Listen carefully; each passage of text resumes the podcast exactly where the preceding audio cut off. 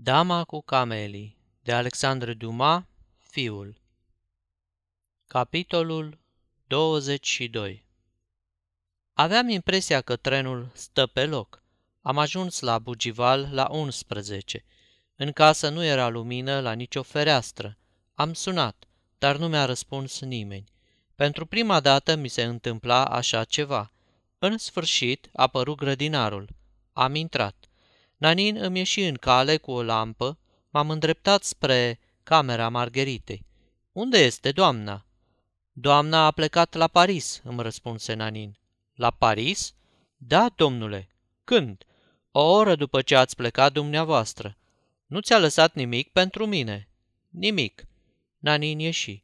Margherit o fi avut bănuieli, mi-am zis eu, și s-o fi dus la Paris să se convingă dacă nu cumva Vizita pe care am făgăduit să o fac tati nu era doar un pretext pentru a avea o zi de libertate. Sau poate i-o fi scris Prudence despre vreo afacere importantă. Mi-am spus eu când am rămas singur, o văzusem însă pe Prudence la sosire și nu mi-a spus nimic din care să presupun că i-ar fi scris Margheritei.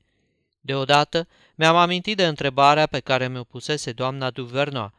Prin urmare, nu o să vină azi? Când îi spusesem că Margherit era bolnavă. Mi-am reamintit totodată și de aerul încurcat al prudensei când am privit-o după ce rostise cuvintele acelea, ce păreau că trădează o întâlnire aranjată dinainte. La aceste amintiri se mai adăuga și imaginea lacrimilor de pe obrajii Margheritei, pe care primirea călduroasă a tati mă făcuse să le mai uit. Din clipa aceea, toate întâmplările de peste zi se adunară în jurul primei mele bănuieli și mi-o întăriră în așa măsură încât totul, până și clemența tatălui meu, mi-o confirma. Margherita aproape că mă obligase să mă duc la Paris. Calmul ei fusese desigur simulat atunci când i-am propus să rămână lângă ea. Căzusem cumva într-o cursă? Mă înșela oare Margherit? Socotise că se va înapoia destul de devreme pentru ca lipsa ei să treacă neobservată, dar hazardul o făcuse să întârzie? Pentru ce nu spusese nimic naninei sau de ce nu mi-a lăsat câteva rânduri? Ce însemnau lacrimile ei? Ce înseamnă această absență? Ce era cu misterul în care pluteam? Iată ce fel de întrebări îmi puneam îngrozit în mijlocul camerei goale, cu ochii ațintiți asupra pendulei, care, arătând miezul nopții, voia parcă să mă convingă că era prea târziu să mai sper că iubita mi se va reîntoarce. Și, totuși, după hotărârile pe care le luasem împreună, după acel sacrificiu oferit de ea și acceptat de mine, mai era oare posibil să mă înșele? Nu. Am încercat să înlătur primele mele presupuneri. Biata fată o fi găsit vreun cumpărător pentru mobile și s-o fi dus la Paris să încheie târgul. Nu fi vrut să mă prevină, deși acceptasem această vânzare, absolut necesară fericirii noastre, ea știa că acest lucru îmi era totuși din calea afară de neplăcut, așa că s-o fi temut, probabil, să-mi vorbească despre astfel de treburi ca să nu-mi rănească amorul propriu și susceptibilitatea. Mai mult ca sigur că nu se va întoarce decât după ce își va fi isprăvit cu totul treburile. Sigur că în acest scop o aștepta și Prudence, care s-a trădat fără să vrea față de mine. Mai mult ca sigur că Prudence n-a putut încheia târgul astăzi, așa că o fi rămas peste noapte la ea sau, cine știe, poate să sosească dintr-un moment într-altul, cu atât mai mult cu cât bănuie în ce stare de neliniște mă aflu și nu o să aibă inima să mă lase să mă frământ atât. Dar atunci, pentru ce acele lacrimi? Probabil pentru că nu se putuse hotărâ, cu toată dragostea pe care mi-o purta, să-și abandoneze luxul în mijlocul căruia trăise până atunci și care o făcuse atât de fericită și de invidiată. Îi iertam cu dragă inimă Margheritei toate aceste regrete, o așteptam cu nerăbdare ca să-i spun copleșind-o de sărutări, că ghicisem cauza misterioasei sale absențe. Între timp se făcuse noapte, târziu, și Margherit nu mai venea. Îngrijorarea mea creștea din ce în ce, strângându-mi mintea și inima ca într-o menghină. Poate că îi se întâmplase ceva, poate că era rănită, bolnavă, moartă, poate că nu peste mult timp cineva va veni să-mi aducă la cunoștință cine știe ce accident tragic. S-ar putea ca zorii zilei să mă găsească zbătându-mă în aceeași nesiguranță, chinuit de aceleași temeri. Nici nu-mi trecea prin minte că în timp ce eu o așteptam, copleșit de toate spaimele pe care mi le pricinuia absența ei, Margherit m-ar fi putut înșela. Trebuia să existe o cauză independentă de voința ei care o ținea departe de mine și cu cât mă gândeam mai mult la acest lucru, cu atât eram mai convins că această cauză nu putea fi decât vreo nenorocire. O vanitate bărbătească, în cât de felurite chipuri te poți înfățișa. Bătu ora 1. M-am gândit să mai aștept un ceas, iar dacă la două Margherit nu va fi sosit încă, să o pornesc spre Paris. În așteptare, căutai o carte, fiindcă n-aveam curajul nici să mai gândesc. Menon la scot stătea deschisă pe masă. Mi se păru că pe alocuri paginile erau ude de lacrimi. După ce am răsfoit cartea, am închis-o, prin vălul îndoielilor ce mă stăpâneau, personajele îmi păreau lipsite de sens. Timpul înainta mult prea încet. Cerul era acoperit de nori. O ploaie de toamnă biciuia geamurile. Patul gol mi se părea că ia uneori înfățișarea unui mormânt. Mi se făcu frică. Am deschis ușa, am ascultat, dar n-am auzit nimic altceva decât vuietul vântului care gonea printre arbori. Aceasta este o înregistrare Cărțiaudio.eu.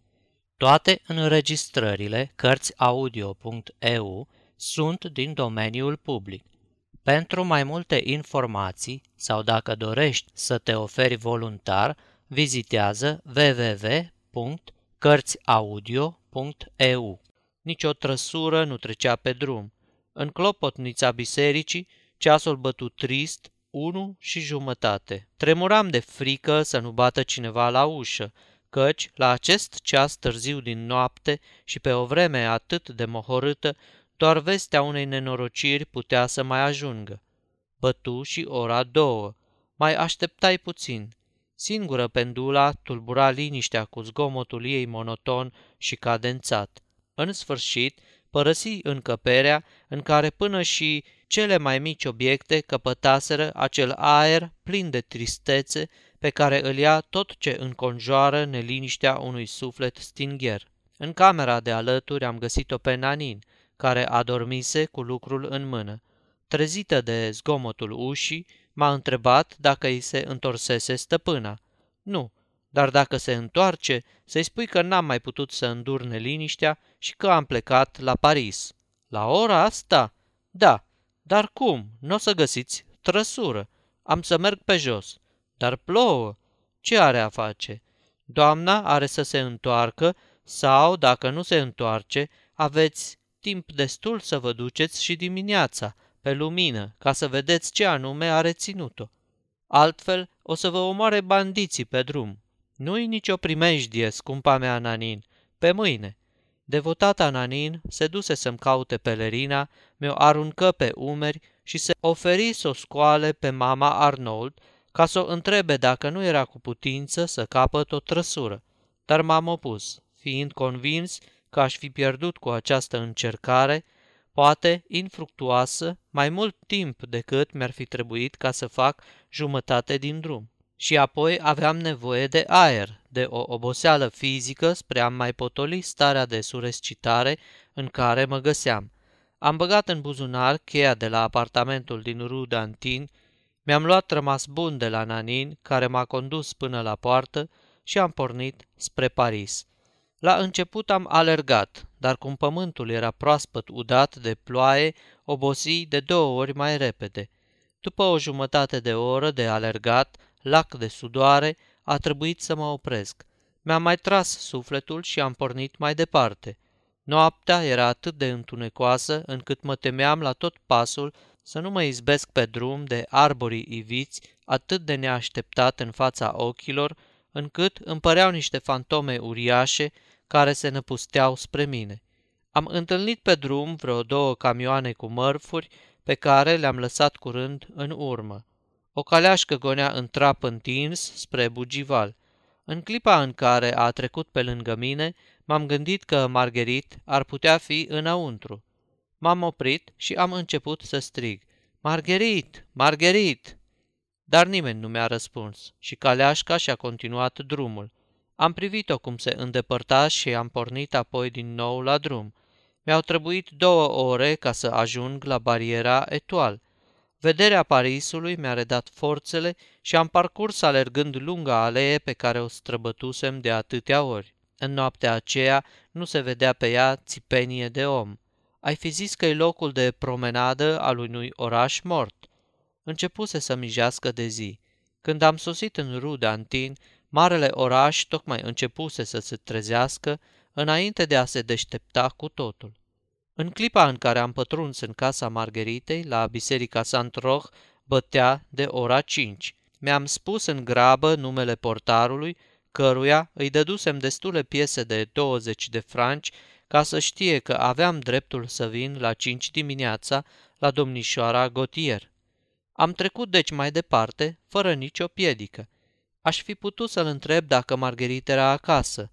S-ar fi putut însă să-mi răspundă negativ și eu preferam să mai plutesc în îndoială încă două minute în plus, deoarece, îndoindu-mă, mai speram încă. Am ascultat la ușă, încercând să surprind vreun zgomot, vreo mișcare. Nimic. Liniștea de la țară se întindea parcă până aici. Am deschis ușa și am intrat. Toate draperiile de la ferestre erau trase. Le-am dat la o parte pe cele din sufragerie și m-am îndreptat apoi spre dormitor, împingând cu putere ușa.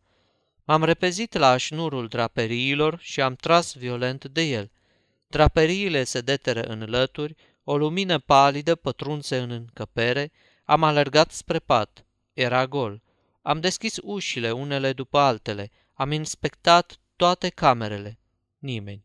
Simțeam că îmi pierd mințile, nu altceva. Am trecut în camera de toaletă, am deschis fereastra și am strigat-o pe Prudence de mai multe ori, dar nimeni nu deschise fereastra la doamna Duvernois. Atunci am coborât la portar, pe care l-am întrebat dacă domnișoara Gotier venise acasă în cursul zilei. A fost, îmi răspunse portarul, împreună cu doamna Duvernois și n-a lăsat nicio vorbă pentru mine, nici una. Știi cumva ce au făcut după aceea? S-au urcat într-o trăsură. Ce fel de trăsură? Un cupeu particular. Ce însemnau oare toate acestea? Am sunat la poarta vecină. Unde vă duceți, domnule?" mă întrebă portarul după ce mi-a deschis. La doamna Duvernois. Nu s-a înapoiat. Ești sigur?" Da, domnule, iată aici o scrisoare care a fost adusă ieri seară pentru dânsa și pe care încă nu i-am dat-o și portarul îmi arătă o scrisoare pe care îmi aruncai fără voie ochii. Recunoscând scrisul Margheritei, am luat scrisoarea. Adresa suna astfel. Doamnei Duvernois pentru a fi înmânată domnului Duval. Această scrisoare este pentru mine, i-am spus portarului și am arătat adresa. Dumneavoastră sunteți domnul Duval? mă întrebă el. Da. A, vă recunosc. Veneați deseori pe la doamna Duvernois. Ajuns în stradă, am rupt plicul. De mi-ar fi căzut un trăznet la picioare, n-aș fi fost mai îngrozit decât la citirea acestei scrisori. În momentul în care vei citi această scrisoare, Armand, eu voi fi amanta unui alt bărbat. Prin urmare, totul s-a sfârșit între noi. Întoarce-te lângă tatăl tău, dragă prietene, du-te să-ți revezi sora, tânăra neprihănită ce nu cunoaște nici una din nenorocirile noastre și alături de care ai să uiți foarte repede de suferința pe care ți-a pricinuit-o această fată pierdută, numită Marguerite Gautier, pe care ai binevoit să o iubești o clipă și căreia i-ai dăruit singurele momente fericite dintr-o viață care, așa cum speră ea, nu va mai dura mult de aici înainte. Când am citit ultimul cuvânt, am crezut că am să-mi pierd mințile. O clipă mi-a fost chiar teamă cu adevărat că am să mă prăbușesc pe caldarâmul străzii. Un nor mi se lăsase pe ochi, iar sângele îmi zvâcnea cu putere la tâmple. În sfârșit, mi-am mai revenit. Am privit în jur, foarte mirat, văzând cum viața celorlalți își urmează cursul, fără să le pese de nenorocirea mea. Nu eram destul de puternic spre a putea suporta singur lovitura pe care mi-o dăduse Margherit. Mi-am amintit atunci că tatăl meu se afla în același oraș cu mine, că în zece minute puteam fi lângă el și că oricare ar fi fost cauza durerii mele, desigur el avea să mi-o împărtășească. Am alergat ca un nebun, ca un hoț, până la hotel de Paris. La apartamentul tati, cheia era în ușă. Am intrat. Citea. După cât de puțin mirat s-a arătat văzându-mă, ai fi spus că mă aștepta. M-am aruncat în brațele lui, fără să-i spun un cuvânt. I-am dat să citească scrisoarea Margheritei și căzând apoi în genunchi la picioarele patului său, am plâns cu lacrimi fierbinți. Sfârșitul capitolului 22